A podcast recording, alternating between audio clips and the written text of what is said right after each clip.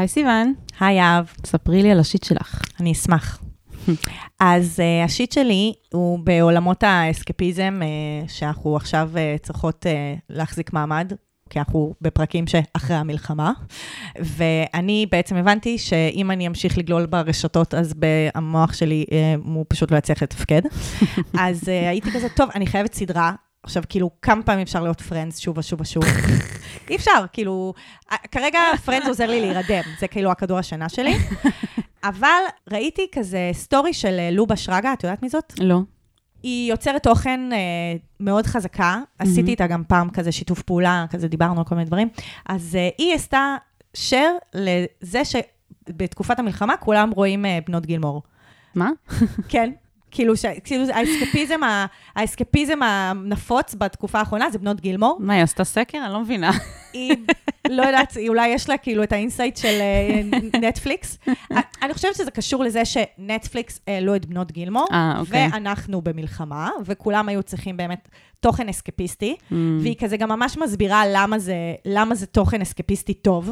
כזה עיירה, שכוחת אל, בכזה ארצות הברית, שום דבר כזה לא קורה שם, כולם שם מוזרים, כולם שם זה, כאילו, ובהתחלה ראיתי את זה, חשוב להגיד שראיתי שיש בנות גילמור, כאילו חודשים לפני, כאילו, המלחמה, ולא חשבתי לראות את זה, אבל אז הייתי כזה, טוב, אני באמת צריכה תוכן שהוא לא מתרגר בשום אופן שהוא, ואני עכשיו חזקה בבנות גילמור, וכאילו זה, זה מציל לי את החיים, ואני כאילו בכל רגע נתון רואה את זה, כדי שכאילו לא יהיה זמן למחשבות.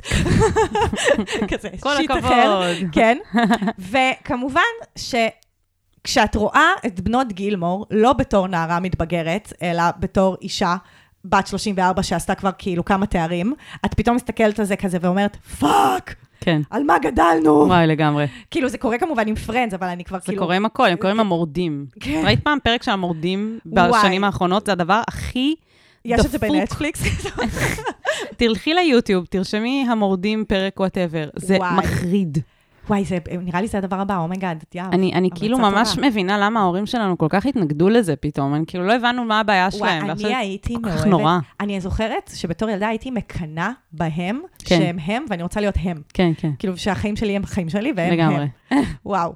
אוקיי, תוכן אחר. בקיצור, יש שם סצנה בעונה הראשונה, שדין, שהוא כזה החבר החתיך אה, נכון. של רוני, של אה, רורי, אה, עשינו אותה ישראלית.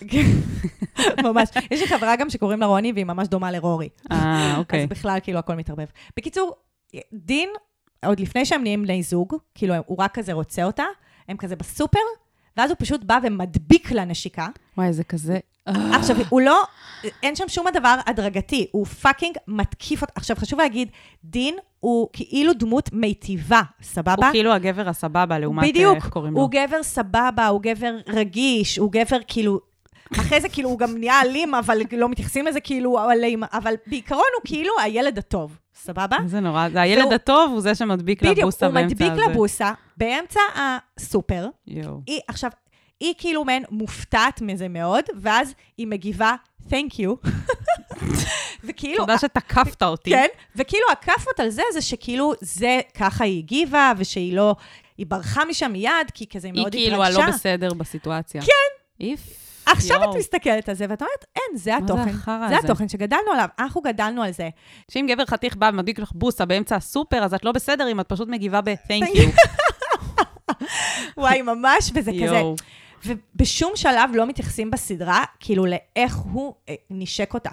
כזה, לזה כאילו, שזה לא סבבה. כאילו לזה שזה בא לה בהפתעה, ושזה לא היה ב setting מתאים, כי זה היה ב fucking סופר, ואין ביניהם עדיין מערכת יחסים, אז הוא כזה, זה ממש out of the blue, וכאילו, מצד אחד זה כזה מאוד משמח, כי היא באמת מאוד רוצה אותו, והיא מאוהבת בו, והוא מאוהב בה, וכאילו, באמת שאם הסצנה הזאת הייתה נכתבת היום, אז כי בגלל שהם רוצים לשמור עליו כדמות מיטיבה, אז היא לא הייתה נכתבת ככה, נכון. היא הייתה נכון. נכתבת בצורה שזה היה מותאם, כי בשנים שזה יוצר, האופן שבו הוא מנשק אותה, זה היה מותאם.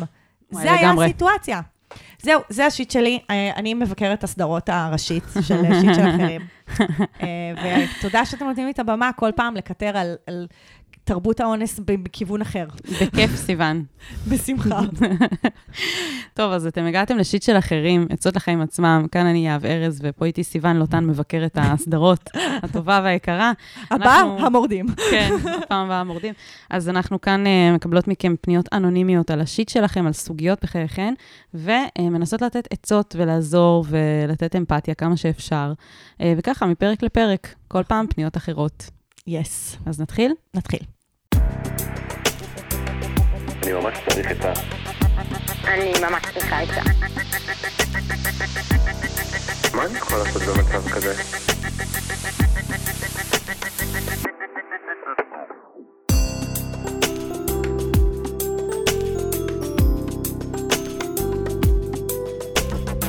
שיט של אחרים. אז הפנייה הראשונה שלנו היא מהנסיך המדליק מבל אר, וילדר, בן 33. היי, קודם כל אני מתה על הפודקאסט שלכם, תמשיכו להנעים את הזמן ולתת מקום לבעיות של כולנו. תודה. בכיף, נמשיך. Thank you, כמו כן, שרורי אומרת. האמת, כן, סיטואציה קצת אחרת. הוא קצת פחות תקף אותנו בסופר כן. עם uh, זה, אבל uh, מעריכות אותך, תודה. תודה. לגבי הבעיה שלי, אני לאחרונה שוקלת עניין על להביא ילדים לעולם, וגם אם התשובה בסוף תהיה חיובית, עדיין לא רואה ו/או רוצה בשנים הקרובות. כשחושבים על זה ושמים את הנתונים על השולחן, אין סיבה הגיונית להביא ילדים. מבחינה כלכלית, מבחינת עצמאות ומחויבות, רוב הסיבות הן אינטרסנטיות או אגואיסטיות. מת שמישהו יביא לי סיבה אחת הגיונית ואמיתית, למה זה טוב.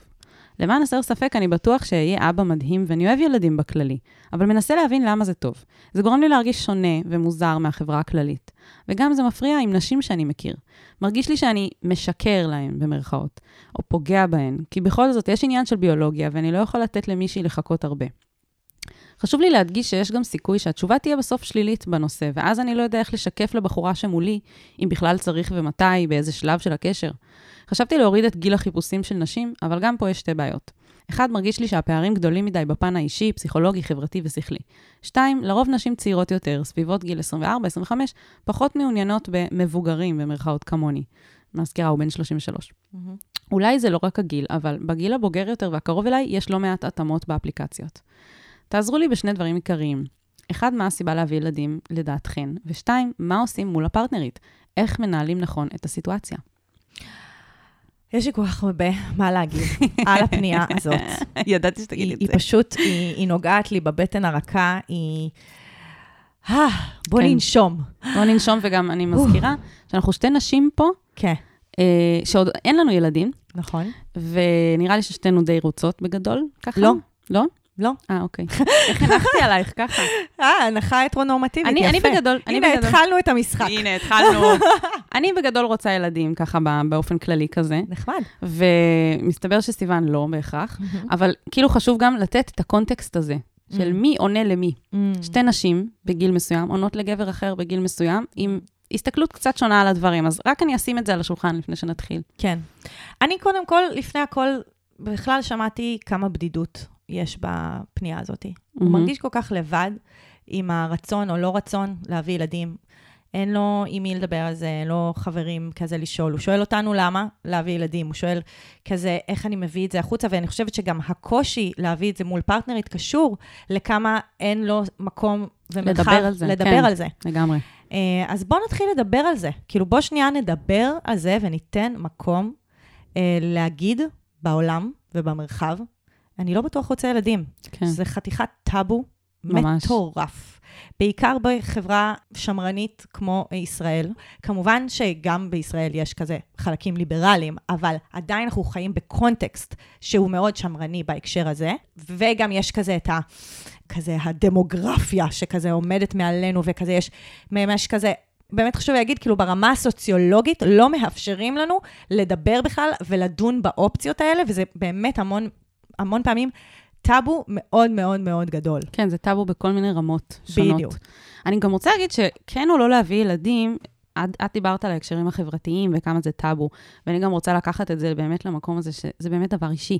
נכון. מרוב שיש פה אה, כל מיני טאבואים ושיח חברתי מאוד ספציפי על זה, ומאוד אה, בעיניי אה, פולשני גם mm-hmm. לפרטיות של אנשים, mm-hmm. אז אנשים לפעמים שוכחים שלהביא ילדים לעולם זה בסוף גם דבר מאוד מאוד אישי. נכון. וכל אחד יש לו תחושות שונות לגבי זה, ותפיסות שונות לגבי זה, ואני חושבת שלא צריך או כדאי לנסות לשכנע מישהו כן או לא להביא ילדים לעולם. אני חושבת ש... אה, כדאי לעודד שכל אחד יעשה מה שהוא מאמין ומה שהוא רוצה ומה שטוב לו, וכן ידבר על החוויה שלו או שלה. ואם אנשים מרגישים שהם מזדהים עם זה, אז אחלה. כן. כלומר, הייתה לי שיחה, נגיד, לא מזמן עם אה, חברות מהעבודה, שפתחנו את זה כזה. יש שתיים, שתי חברות שלא רוצות ילדים בוודאות, ואני כזה רוצה, אבל כזה לא, אני לא יודעת את זה בוודאות. אני, אני לא לכאן או לכאן, פשוט כזה בכל, רוצה. Mm-hmm. והם כאילו התחילו להגיד לי למה, זה, למה הן לא רוצות. ואני מאוד כאילו הקשבתי ואמרתי, סבבה, זה החוויה שלכם. Mm-hmm. וזה ממש valid. איך אומרים? כן. זה ממש יש לזה תוקף, כן. יש תוקף לזה שהן רואות את העולם בצורה מסוימת, רואות את החיים שלהן בצורה מסוימת, זה בסדר. Mm-hmm.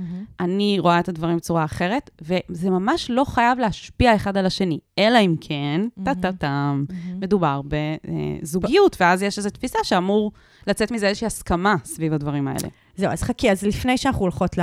כאילו, איך שהוא מדבר על זה בדייט, זה... אני רצה קדימה. כן, כן, כזה, בניתי את זה, שנייה.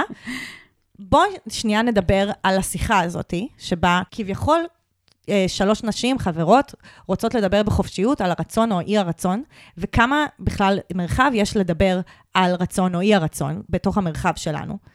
אה, וכאן אני רוצה להביא את האישה שאני חושבת הכי השפיעה עליי בחיים האלה, שקוראים לה דוקטור אורנה דונת. אוקיי. Okay.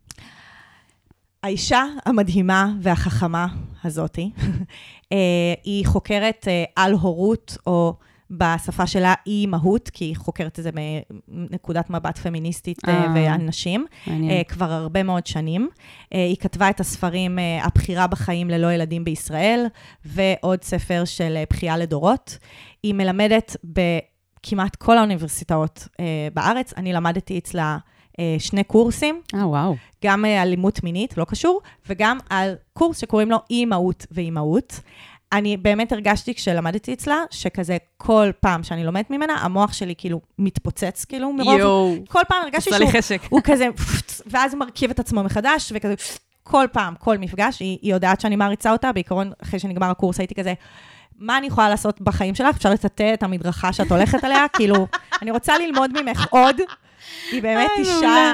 אישה, באמת, אז אני קודם כל רוצה להזמין אותך, שנייה, אה, לרשום אורנה דונת בספוטיפיי, או בכל אה, פלטפורמת פודקאסטים שאתה מקשיב ממנה, ולשמוע פודקאסטים שהיא מרואיינת. כאילו, אני לא ישר אשלח אותך לספרים ולמאמרים, פשוט תתחיל לשמוע אותה מדברת.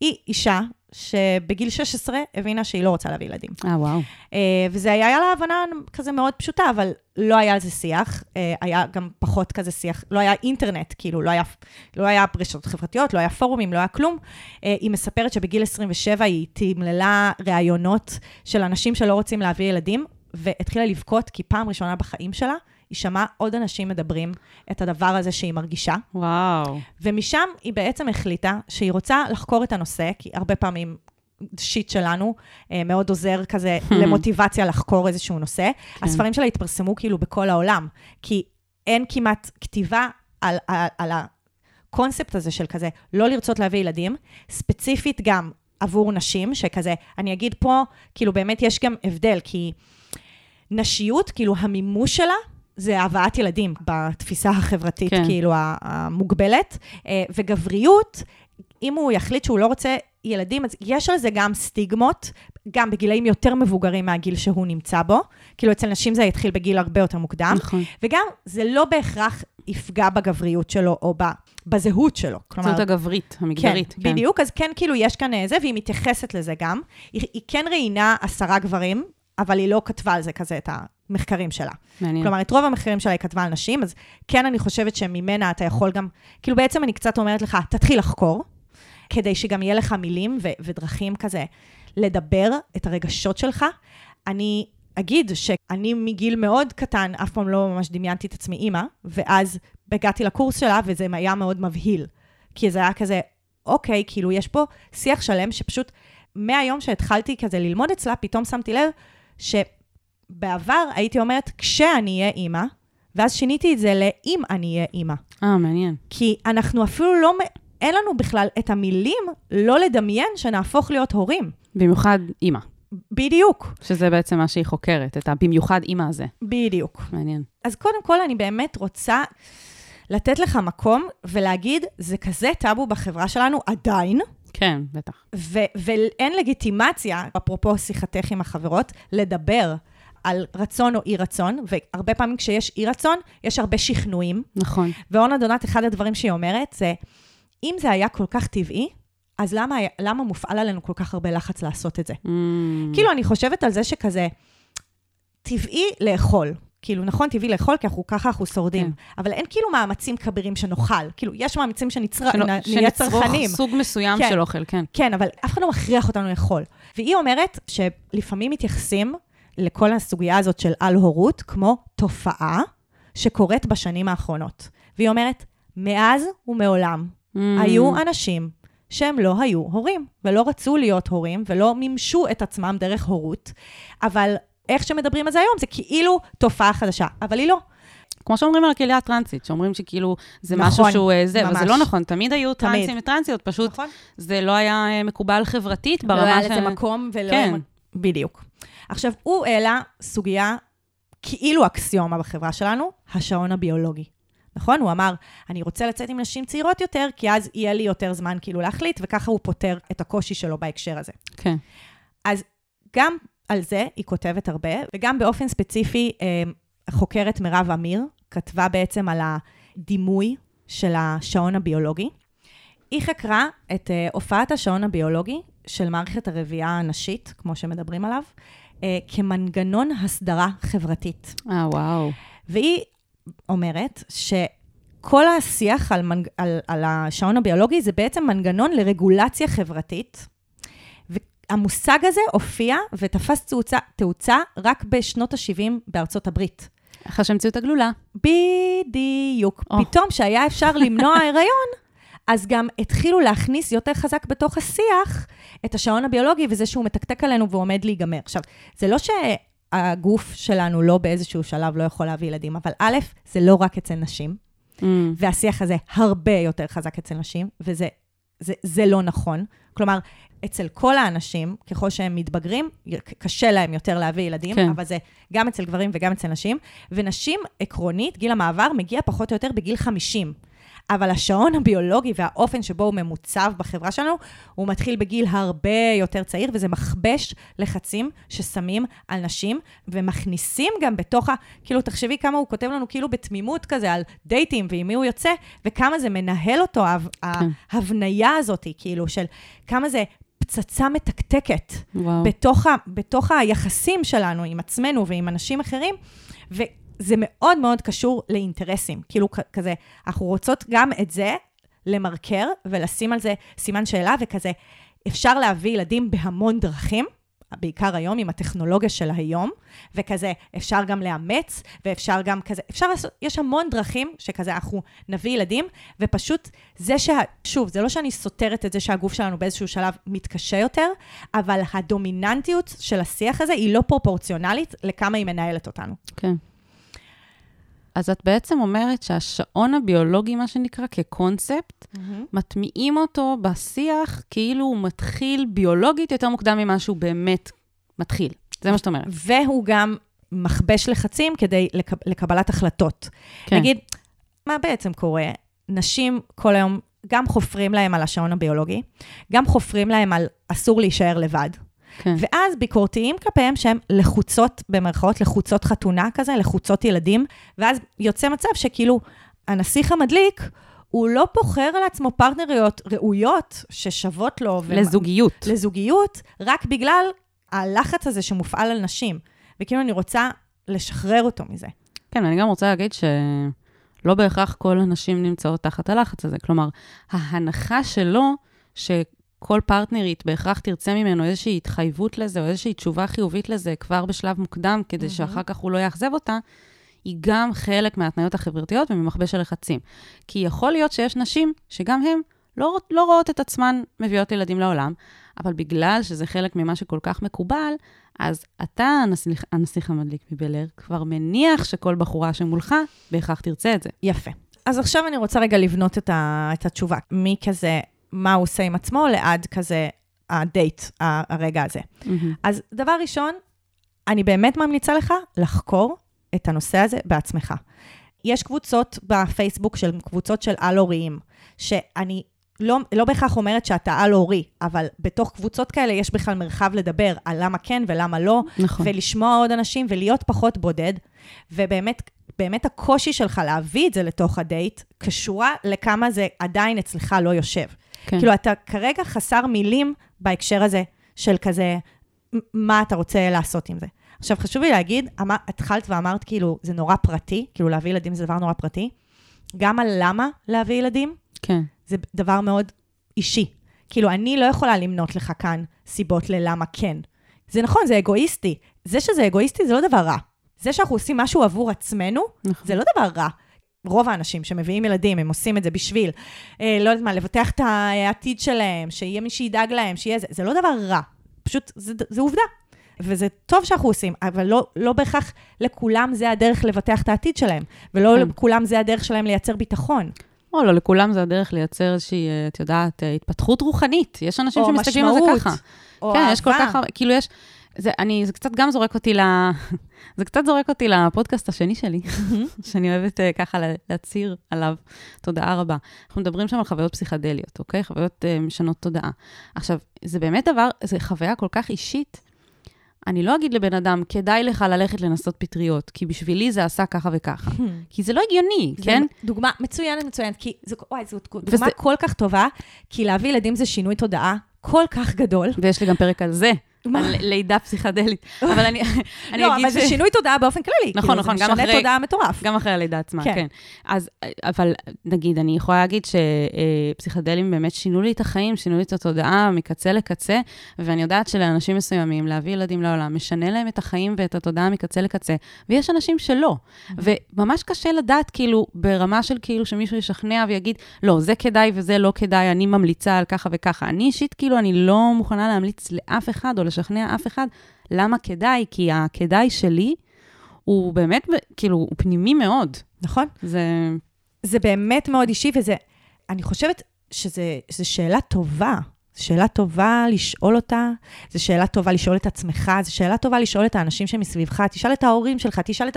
כאילו, כן. תש, את, את, כאילו, החקירה הזאת היא גם בלמה כן ולמה לא, זו גם שאלה שאני כל הזמן שואלת את עצמי. אבל הש, התשובות שלי הן לא התשובות שלך. אני חושבת בדיוק. שלשבת כאן במרומנו בפודקאסט שיט של אחרים ולהגיד לך למה להביא ילדים, זה פשוט לא רלוונטי, כי זה באמת כל כך שונה. כן, למה כן או אחד. לא, אגב. נכון. כלומר, גם אלה שמנסים לשכנע, לא, זה זה, זה זה, זה לא אקולוגי, את יודעת, כאילו, אני כזה, בסדר, אבל... תהיה לנו פנייה על זה בהמשך, שתדעי. כן. אז ככה. כן. אז... uh, כן, כאילו אין, אין מה לשכנע. בגלל זה בהקשר שלו הוא אמר, כאילו, מה הסיבה להביא ילדים לדעתכן?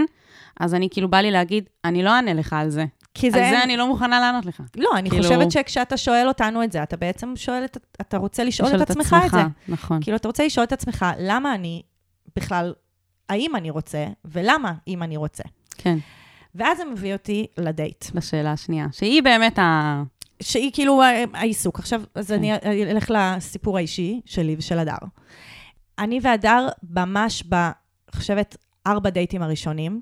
דייט רביעי, פשוט ישבנו ודיברנו על הרעיון של להביא ילדים, ושנינו פשוט אמרנו, כל אחד במילים שלו ובזה שלו, שכזה, לא בטוח. כאילו, אנחנו לא סגורים על זה.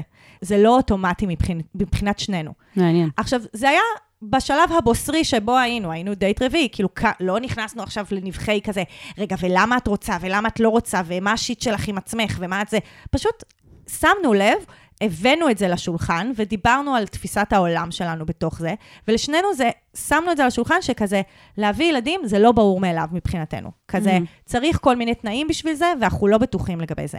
ועכשיו, אנחנו כאילו באמת, אנחנו כזה, אחרי ארבע שנים ביחד, ואנחנו כזה... נשואים. התח... כן, התחתנו, ואנחנו כזה אומרים, טוב, בואו נתחיל לדבר על זה, כי אנחנו רוצים, אנחנו לא רוצים, אולי נלך לטיפול ונתעסק בזה, אבל מה שנחמד זה שאנחנו באמת נמצאים במקום דומה, כי כזה, ממש בתחילת הקשר דיברנו על זה. והמון פעמים אנחנו מדברות על זה, פה בפודקאסט, שמגבלה, במרכאות, שיש לי, היא מסננת מדהימה למי אני רוצה להיות איתו בזוגיות. כי כשאני והדר דיברנו על זה בדייט הרביעי שלנו, א', שמתי לב שיש פה בן אדם שלא חושב בצורה הטרונורמטיבית, שזה משהו שחיפשתי. חיפשתי פרטנר כזה. נכון. דבר שני, יכולתי להיות עם בן אדם שלא עוד כמה שנים ילחיץ אותי על להיכנס להיריון. כאילו, אני הייתי צריכה פרטנר שיכול להתלבט יחד איתי. אז כאילו, אני אומרת, ההפך. אל תלך לבנות 20 שכאילו עוד, אה, אתה מנסה כאילו לקנות לעצמך זמן, ת, במרכאות. ת, תלך לפרטנרית שמתלבטת יחד איתך, תלך לפרטנרית ששואלת שאלות על זה. כי כנראה שיש עוד חלקים דומים בהתלבטות הזאת שאתם תמצאו, כלומר, כמו זה ש... שניכם לא חושבים חשיבה הטרונורמטיבית, או כמו זה ששניכם כזה, יש לכם, אה, לא יודעת מה, תפיסות אה, ליברליות, או תפיסות שמרניות מכיוון אחד, או כאילו, זה פשוט יכול ממש כזה להיות הדבר שיעזור לך להבין שאתה רוצה להתחבר, וזה נכון לגבי כל השיט שלנו, כן? זה, זה, זה לא נכון, זה לא רלוונטי רק לגבי אם להביא או לא להביא ילדים. המון פעמים אומרים, וואי, זה כבד, מה אני אביא את זה כאילו בדייטים הראשונים? אבל מה זאת אומרת? על ההתחלה, זה הזמן לבדוק איפה כל אחד עומד. זה גם יותר מעניין, בואו. נכון. זה באמת שיחות יותר מעניינות שמקרבות, ו... זה, זה איזושהי רמה של אינטימיות, אם מצליחים לגשת לזה כמו שצריך. זה מייצר קרבה, אגב, זה לא בהכרח אומר שאתם תהיו עכשיו כאילו אהבת uh, חייה וחייו אחד של השנייה, אבל כאילו, זה מייצר את הקרבה שצריך בשביל להבין האם אני רוצה להכיר את הבן אדם הזה אפילו עוד יותר לעומק. Mm-hmm, mm-hmm. אני גם אוהבת את זה שכאילו חרדים, נגיד, בדייט הראשון, הם כבר מדברים על הדברים האלה. נכון. זה כאילו הכל כזה... הכל על השולחן, יש בזה דבר יפהפה, יפהפה. כאילו אצלנו, בחילונים, אז אנחנו כזה המון פעמים כאילו משחקים את המשחק וכזה זה, וזה גם משנה את הפריים מלהסתכל על נשים לחוצות חתונה, לחוצות הריון. לא, להפך, הם כזה... רוצות... בוא ל... נדבר על הדברים. כן, בוא נדבר על הדברים, כן. איפה אנחנו עומדים, כמה מהר אתה רוצה להתקדם בתוך היחסים. בסדר. ברור שאנחנו לפעמים נעשה ויתורים בשביל האדם שעומד מולנו, ואנחנו כזה נתגמש במה שאנחנו רוצים, כי אנחנו רואים שיש פה מישהו שיש פוטנציאל להיות איתו, אבל זה כאילו יהיה על השולחן. ושוב, כל, אנחנו ניגע... כל פעם בהתאם לרמת האינטימיות שמתאפשרת ביחסים. באותו רגע, כן. כן, זה לא שכזה על ההתחלה נדרשת מכם כאילו שיחה של כזה, הולכת פנימה ממש, אלא פשוט כזה להביא עוד המון דברים. כזה, אני רוצה לגור במרכז, אני רוצה לגור בכפר. אני רוצה לגור בישראל, אנחנו לא רוצה לגור בישראל. כאילו, יש המון דברים שאפשר להביא במרחבים האלה שהם כזה הראשוניים, שהם ממש עוזרים לנו להבין את מי אנחנו רוצים בקרבתנו. כן, גם אני חושבת שאנשים מפחדים שתיווצר אינטימיות ותיווצר קרבה, ואז יהיה כאילו בדיעבד לדבר על הדברים האלה, זה יכאב, כי אנחנו נצטרך לוותר על מישהו שכבר התקרבנו ואנחנו אוהבים. ואני אומרת, הפוך. בואו רגע כאילו נדבר על הדברים האלה ונייצר את האינטימיות והקרבה מתוך ההיכרות העמוקה יותר, ואז נראה אם אנחנו בכלל רוצים, כאילו אם אנחנו חושבים שיש פה פתח להתאהב בבן אדם הזה, נכון. כאילו. אבל מצד שני זה גם מאוד מורכב, כי נגיד, אני זוכרת שהיה לי איזה מאץ' בטינדר עם איזה מישהו, והוא ממש מצא חן בעיניי. והוא כתב, שזה מאוד הערכתי את זה, הוא כתב שהוא לא רוצה ילדים. אז קודם כל אמרתי, יופי, הוא שם את הדברים על השולחן, זה משהו שהוא חשוב לו, זה משהו, הוא כאילו, זה, זה, זה דבר מאוד אחראי לעשות, כן? בוא נדבר על הדברים כבר עכשיו, אני אפילו לא צריך לדבר, אני אומר, אני לא רוצה ילדים. אבל, אבל בכל זאת, כאילו, מצא חן בעיניי. ו, והיה לנו מאץ', ואז דיברנו, ואחד הדברים הראשונים שדיברנו עליהם זה, אני הייתי כזה, וואי, ממש אהבתי את מה שכתבת בביו, וגם מאוד הערכתי את זה שאתה כותב מראש שאתה לא רוצה ילדים, אם כי אני כן חושבת שאני רוצה. ואז כאילו התלבטתי, אבל כאילו מין ממש פתחתי את זה איתו. הבאת את זה למדהים. כן, בזכות מדהים. זה שהוא שם את זה על השולחן. אבל, מדהים. ואז גם כאילו, כש, ככל שהשיחה התקדמה, הבנתי שהוא בעצם לא פוסל את זה על הסף, אלא הוא כרגע לא רוצה ולא לא יודע אם הוא ירצה אי פעם, אבל חשוב לו להגיד את זה. שזה קצת דומה לנסיך המדליק. בדיוק, אולי זה היה אנחנו, אולי היה לנו סתם, הוא היה בגיל אחר, אבל מה שמעניין אותי זה שאני התבאסתי כי הרגשתי שהוא כן מצא חן בעיניי, ושזה בעצם היה deal breaker מבחינתי. Mm-hmm. ואז שאלתי את עצמי, האם זה חייב להיות שהמערכת יחסים הזוגית שלנו וההורות שלנו בהכרח חייבים להתקיים עם אותו בן אדם? נכון. שזה מה ש... זו שאלה מצוינת, יש דיבור חזק מאוד על ערות משותפת, ושזה נכון. הדרך לעשות את זה. וזה, וזה בדיוק מה שאני רציתי להגיד לגבי מודלים שונים, ופתרונות יצירתיים. ממש. וחשיבה מחוץ לקופסה, שתודה, אלוהים, אנחנו חיים עכשיו ב-2023, ויש קצת יותר פתיחות לדברים האלה, וקצת יותר שיח על זה, ו- וזה מתאים לאדם המודרני שלא יכול בהכרח להסתדר עם המודל המשפחתי המסורתי, שבו בן זוג צריך גם לספק את כל הצרכים. נכון. כולל הורות, כולל אינטימיות, כולל זה, כולל חברות, כולל... והורות משותפת, אני חושבת שגם בואו נרחיב את השיח, זה לא חייב להיות רק להט"בים. ממש. יש כאילו תפיסה שהורות משותפת זה כזה, זוג הומואים ובחורה לסבית. לא. וכאילו, אני, באמת, כל הכבוד לאנשים שהולכים על הפתרון הזה, כי זה מה שעובד להם ברמה הביולוגית, ומדהים, כן? מצאו את הפתרון, זה עובד, זה, זה יופי. אבל להביא ילדים לעולם ולנהל זוגיות, היום אני חושבת שאלה שני דברים שלא חייבים לקרות עם אותם אנשים, ואני לא חושבת שכל אישה שתצא איתה, בהכרח תהיה פתוחה לרעיונות האלו.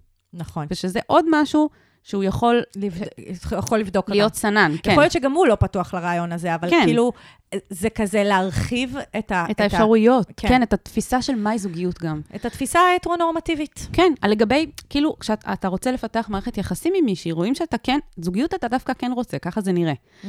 ואני חושבת ששווה לחקור קצת את הדברים האלה ולהבין גם לחקור את זה מולן, כן? נכון. להגיד, אני חוקר את זה, ולהגיד, אני שואלת את עצמי שאלות על זה. האם את שואלת את עצמך שאלות על זה? האם את בהכרח חושבת שהבן זוג שלך צריך להיות גם אב ילדייך? בוא נראה, בוא נדבר על זה. גם אני לא, אני לא בהכרח יודע מה נכון או לא נכון לי אפילו בשלב הזה, אבל מעניין אותי מה את חושבת על זה, נגיד. ואני חושבת ש... לחקור את המודלים השונים האלה, שכאילו נקרא לזה מפצלים בין כל הצרכים האלה שאנחנו מצפים מבן זוג, זה דבר שיכול להביא המון... אה, נקרא לזה רוגע, בתוך הסיטואציה כן. המאוד מלחיצה הזאת. נכון, של ה dating, ממש. גם של דייטים וגם של uh, לחץ להביא, כאילו, של כן. לחץ להביא ילדים לעולם, או לדעת מתי אנחנו רוצים. של ההון הביולוגי, של הזה, כל, כל כן. ההבניות ש, שיושבות עלינו חזק, חזק, חזק. כן, ובהקשר הזה אני גם רוצה להציע, כן. זה כאילו חצי בצחוק, אבל uh, אני חושבת שגרושות עם ילדים זה פתרון מושלם בשביל מישהו שלא רוצה להביא ילדים. Mm. כי יכול להיות שיש מישהי שכבר הביאה את הילדים והיא לא רוצה יותר. אבל זה לא בהכרח אומר את זה, כי יכול להיות ש... בתוך זה יכול להיות ציפייה שהוא כן יהיה הורה פעיל. נכון. אז קיצר, יש. לא, יש, הרבה, אבל... יש הרבה ורסיות לצאת מהקופסה. כן. ו- ויהב מביאה אותם פה בכל מיני זה, זה תמיד טוב. כן. הדוגמאות הקונקרטיות הן חשובות. אני חושבת שאפילו לדבר על זה, אם בדייט, לדבר על האופציות האלה, ואפילו לא להגיד מה אתה מרגיש כלפיהם בהכרח, אלא להגיד שאתה באמת עוד לא יודע, זה פותח את האפשרות לשיח שהוא מאוד מעניין ומאוד מקרב, והוא מספר לך הרבה עליה מעבר להאם היא רוצה ילדים או לא. נכון. זה... ובכל מקרה, אני באמת מזמינה אותך, שבאמת לפני כזה, המרחבים בדייטים, שהם כזה מרחבים, אז כזה לקבל על זה יותר סוכנות ביכולת שלך לדבר על זה, ואני חושבת שזה אתה תעשה דרך... א', לקרוא את כל הדברים שאורנה דונת אי פעם כתבה, ב', אה, לא, באמת, אני חושבת שלא הייתי מסוגלת לדבר על זה באופן שבו אני מדברת על זה היום, אם לא הייתי לומדת אצלה. אגב, היא מדברת על השלב של ה dating? בכתיבה שלה? היא מדברת, כאילו בעיקרון היא, היא מלמדת סמסטר שלם, היא יכולה לדבר על הכל. אז... אה, היא הגור, לא, she is the OG, מה שנקרא. אגב, היא עושה, זה פנייה של גבר, אבל היא עושה לנשים אה, פעם בשנה קבוצה למתלבטות. אה, מעניין. שיום אחד כנראה אני אלך אליה. אז... מעניין, האמת שמעניין אם יש לה איזה מקבילה גברית. זהו, אני מאמינה שכן. אני מאמינה שכן. אני באמת ממליצה, בגלל זה אני רוצה לסיים עם זה, ככה. להתחיל להיכנס למרחבים האלה, לקרוא על הלורות, על, על, על, על מתלבטים, על, לייצר לעצמך מרחב שאתה יכול לדבר על זה בעוד מקומות, ואז כשאתה תבוא לדייטים זה כבר ידובר בצורה שונה לחלוטין מאיך שאתה כזה חווה את זה כרגע, שזה מרגיש מאוד לא מותאם. ומאוד דיכוטומי כזה. כן, של ממש. של כן, אני מתחייב אלייך, אני מוכן, או לא, אני לא, אני מתלבט, ואז את כאילו, ואז אני כזה דופק אותך, נקרא בדיוק. לזה. בדיוק. כן. אבל תודה שכתבת לנו על זה. Uh, יהיו עוד פניות על זה, אני יודעת, כי אני מסתכלת על זה, יהיו עוד פניות על ילדים, לא ילדים וכולי, אני מאוד אוהבת, כאילו, אני חושבת שזה... אוהבת, אוהבת את הפניות כן, האלה. כן, זה חשוב, זה חשוב לדבר על כל הנקודות. ספקטרום הרחב. כל הנקודות בחיים שלנו, שבהם יש לנו תפיסות הטרו-נורמטיביות, ואנחנו יכולות טיפה כזה לטרוף אותן. לנער את כן, האבק. בדיוק. כן, תודה לך שהבאת את זה. וגם אני מתה על הנסיך המדליק מבני רק רוצה להגיד. אה, ברור.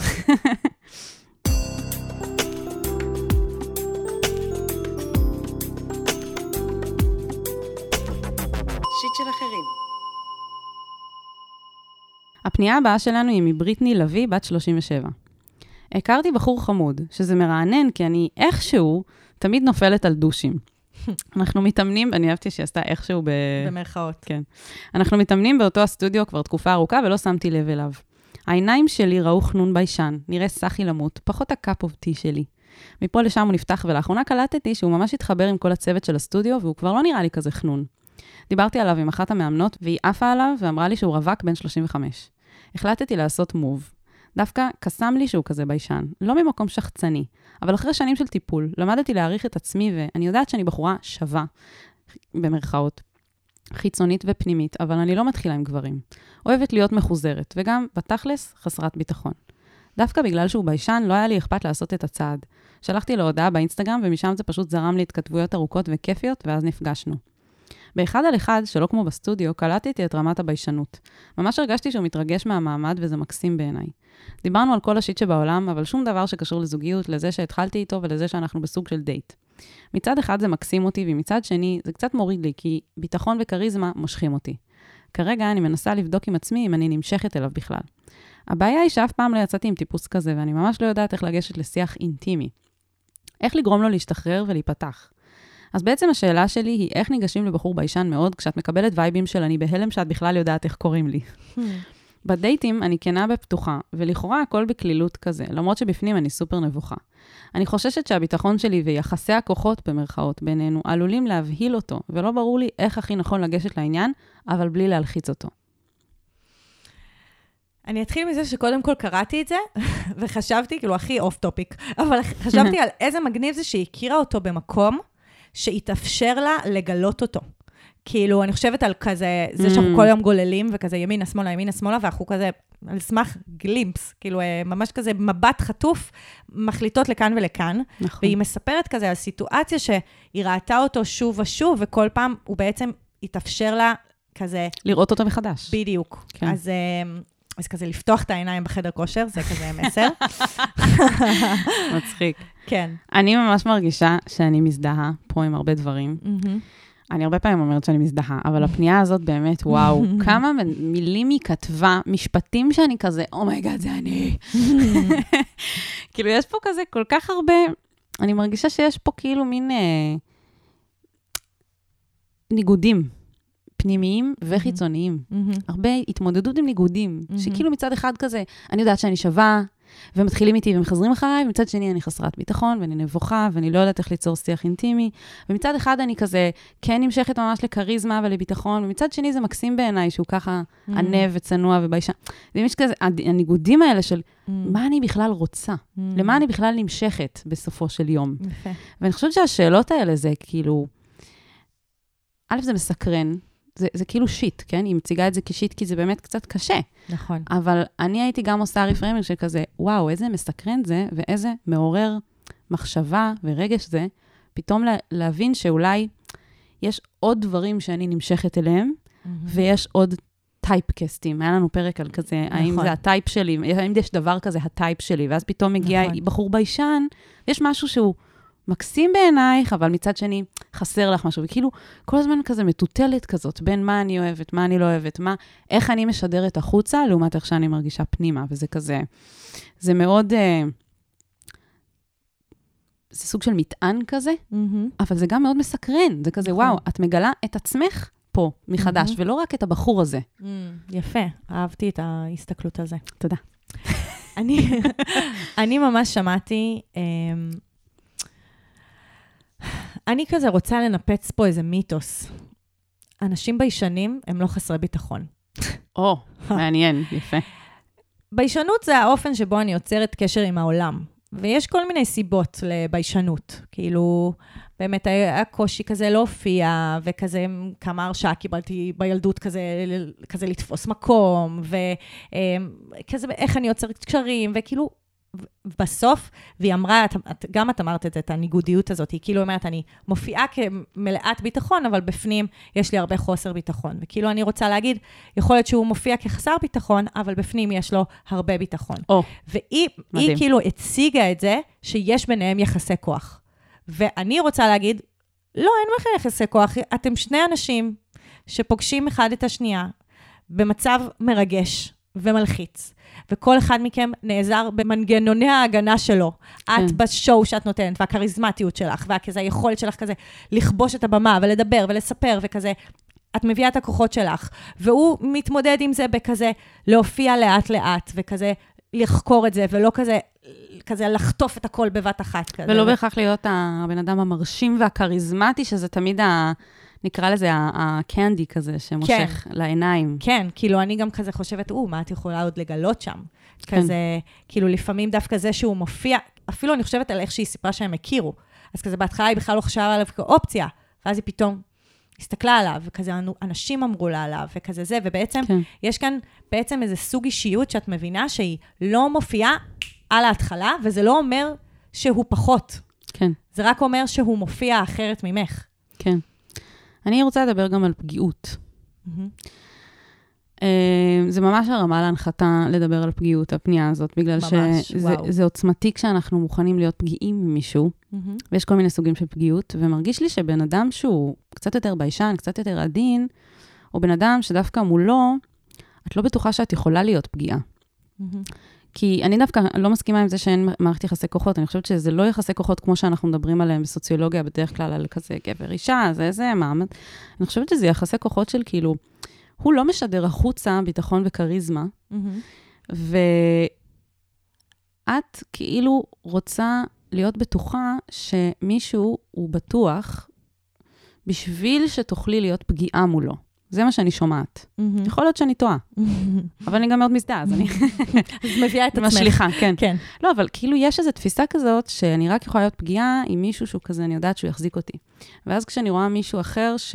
שאני לא יודעת עד כמה, כאילו יש פה איזה מין, אה, אני כזה רוצה לבדוק את המים לפני שאני ישר מספרת לו, שבעצם, מבפנים, אני קצת חסרת ביטחון. Mm-hmm. וגם לזה הייתי רוצה לעשות קצת reframing mm-hmm. ולהגיד, שיש משהו כל כך עוצמתי בפשוט להביא את הפגיעות, נכון. ולהעיז, mm-hmm. ולהגיד, אוקיי, הוא לא, אולי הוא לא יהיה הבן אדם הזה שיחזיק אותי ויהיה חזק ויהיה זה. יכול להיות שהפגיעות שאת תראי גם תיתן פתח שהוא יראה פגיעות, ואז תיכנסו לרמה של אינטימיות mm-hmm. שהיא הרבה יותר עמוקה, והיא גם דיברה על קשה לי לפתח שיח אינטימי, וחלק מהעניין של לפתח שיח אינטימי זה להראות פגיעות. פגיעות. נכון. אז uh, אני, מעניין אותי מה יקרה כשתגידי לו, שומע, כאילו בא לי לפתוח איתך משהו, אני משדרת ככה וככה וככה, אבל בעצם, בעצם לפעמים יש לי קצת חוסר ביטחון. ואגב, זה לדעתי גם קשור למשיכה לאנשים שמשדרים ביטחון. Mm-hmm. כאילו, אני סתם עושה פה כזה קצת uh, ניתוח וסלט, אבל mm-hmm. כל מיני מחשבות כזה שעולות לי. אני, אני, כאילו, את מדברת, ואני רק חושבת כמה זה פתאום מהדהד לי את הפנייה הקודמת, שבעצם אני מגיעה לדייט, עם איזשהו סיפור. סיפור שאני מספרת על עצמי, וסיפור שאני מספרת על מי שעומד מולי. אה, מדהים. כאילו, הנסיך כן. מבלר מניח שמי שעומדת מולו בהכרח תרצה ילדים. נכון. כי כזה, אין... אין כי ח... זה מה שהחברה מספרת לו. בדיוק. והיא, כאילו, היא יושבת מולו, והיא אומרת, טוב, אם הוא ביישן, אז הוא ככה וככה. כאילו, נכון. והוא לא, כנראה שאין לו את זה או אין לו את זה. וכנראה שלי יש את זה ואין... נכון. וכאילו בעצם אנחנו רוצים להניח את הסיפור בצד, וזו הפגיעות. אגב, גם לבוא ולהגיד לבן אדם, אה, להגיד לפארט, לדייט כאילו שאני אולי לא רוצה להביא ילדים, זו פגיעות. כאילו זה להביא את הפגיעות שלי, נכון. כאילו גם זה, זה, זה חשיפה. כן. ופה היא בעצם אומרת, כן, אני, אני כאילו מספרת על עצמי סיפור שכזה, אני בעלת הביטחון ואני זה, אבל בעצם אני חסרת ביטחון, ואת רוצה להביא את הסיפור הזה לתוך ה... המפגש הזה וכזה, מה, איזה דברים זה יביא ממנו, אולי זה דווקא יביא ביטחון. אולי דווקא נכון. שם הוא יוכל לה, to shine, כזה, להביא את, ה, את המקומות החזקים שלו, שאולי דווקא אותם את כל כך מחפשת. כן, את הרגישות. בדיוק. את המישהו הזה שינסח את, ה, את, ה, את היכולת שלך להביא את הפגיעות שלך. כאילו, את אומרת, את, בסיפור שלך, הביטחון הוא מגיע באריזה של כריזמטיות. אבל ביטחון יכול להגיע בהמון, בהמון אריזות. כן. אנחנו תמיד כאילו מדברות על תקשורת, תקשורת, תקשורת, וכזה להנכיח דברים, mm-hmm. וזאת הזדמנות כאילו פתאום ממש לתקשר mm-hmm. ברמה, זה, זה סוג של כאילו קפיצה קוונטית כזאת ברמת התקשורת בעיניי, לבוא בדייטים ראשונים ולדבר על דברים ככה, אבל uh, כמו שאימא שלי תמיד אומרת, לפעמים אנשים פשוט צריכים תסריט. נכון. אז אני... אנחנו אוהבות לתת פה תסריטים, וזה הכל בזכות אימא שלך. נכון. אז אני כאילו חשבתי על תסריט אופציונלי. יאללה. כאילו, מה, מתוך ההזדהות ומתוך גם מה שקראתי, אבל מאמן. את תקחי את זה למקום שאת רוצה, אה, בריטני.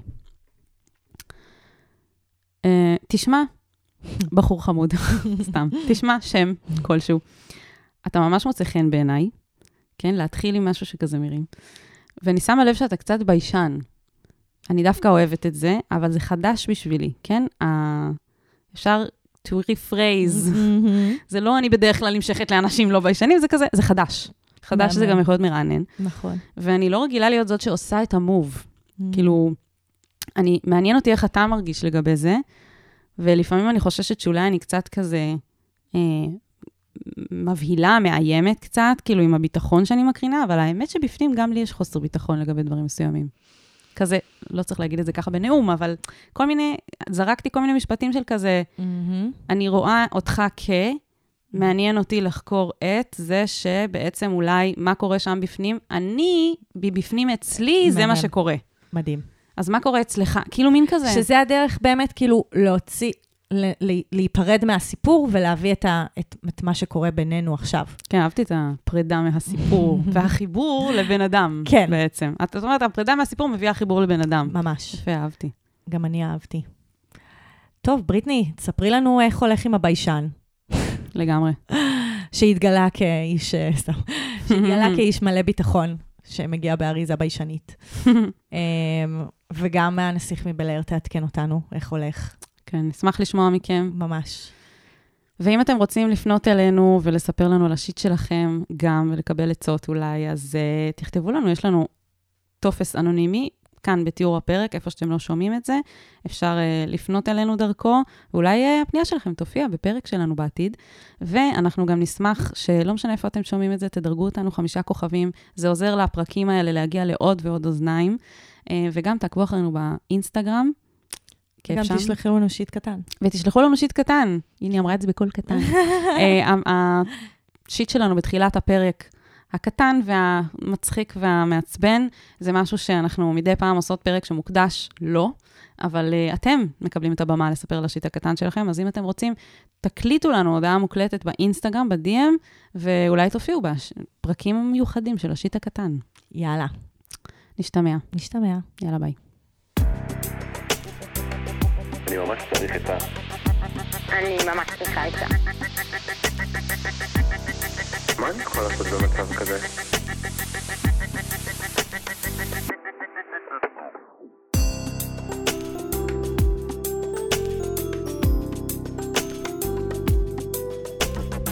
שיט של אחרים